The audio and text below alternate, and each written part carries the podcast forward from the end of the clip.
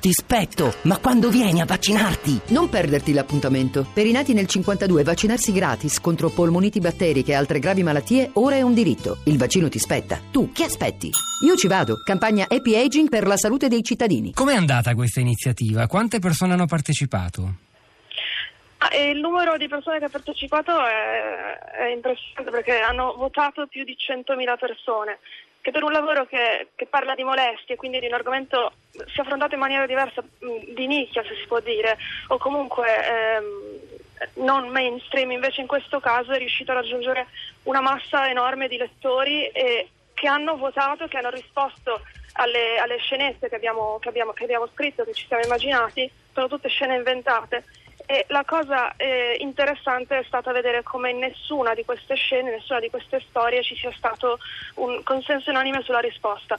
La cosa da dire è che sicur- sulla risposta corretta, la cosa da dire è sicuramente che la risposta corretta non c'è, se non magari c'è una risposta a livello legale, ma ci sono anche risposte eh, diverse. E, per esempio la scena, la, la scena che hai appena letto sulla, dove c'è il datore di lavoro che tocca il ginocchio alla, alla, alla segretaria, per il 47% eh, appunto è stata definita una molestia.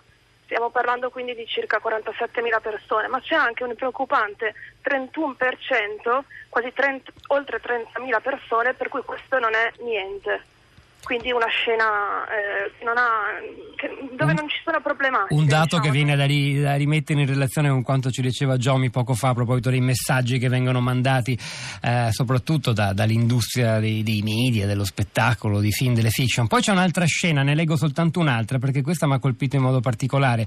Roma, maggio, maggio, ore 11 di notte, una giovane turista americana nella capitale per una vacanza di qualche giorno rientra in hotel verso le 2 del mattino. Seduto nella hall, come ogni notte, c'è il portiere che appena la vede le fa una battuta, qualche complimento, prova a scherzare, poi le dà la chiave della camera e la segue in corridoio e poi in ascensore dove le si avvicina e le accarezza i capelli. Lei si scosta, riesce a liberarsi, entra in camera e lo lascia fuori della stanza. Di che cosa si tratta?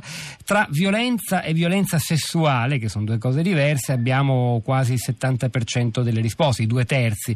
Quello che mi colpisce molto è la risposta, perché voi corredate queste domande anche nella risposta del legale, che in questo caso dà la legge italiana.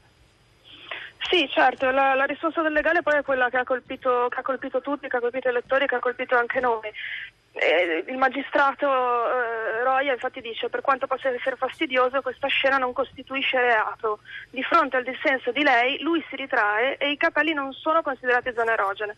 Quindi toccarli non è di una violenza. È una risposta che ovviamente ci ha lasciato tutti a bocca aperta, anche perché nella scenetta di prima, dove lei, la, il, il dottore di lavoro tocca il ginocchio alla segretaria, invece il magistrato sottolinea come il ginocchio si trovi, si, si, sia una, una, zona erogena e quindi il reato ci sia.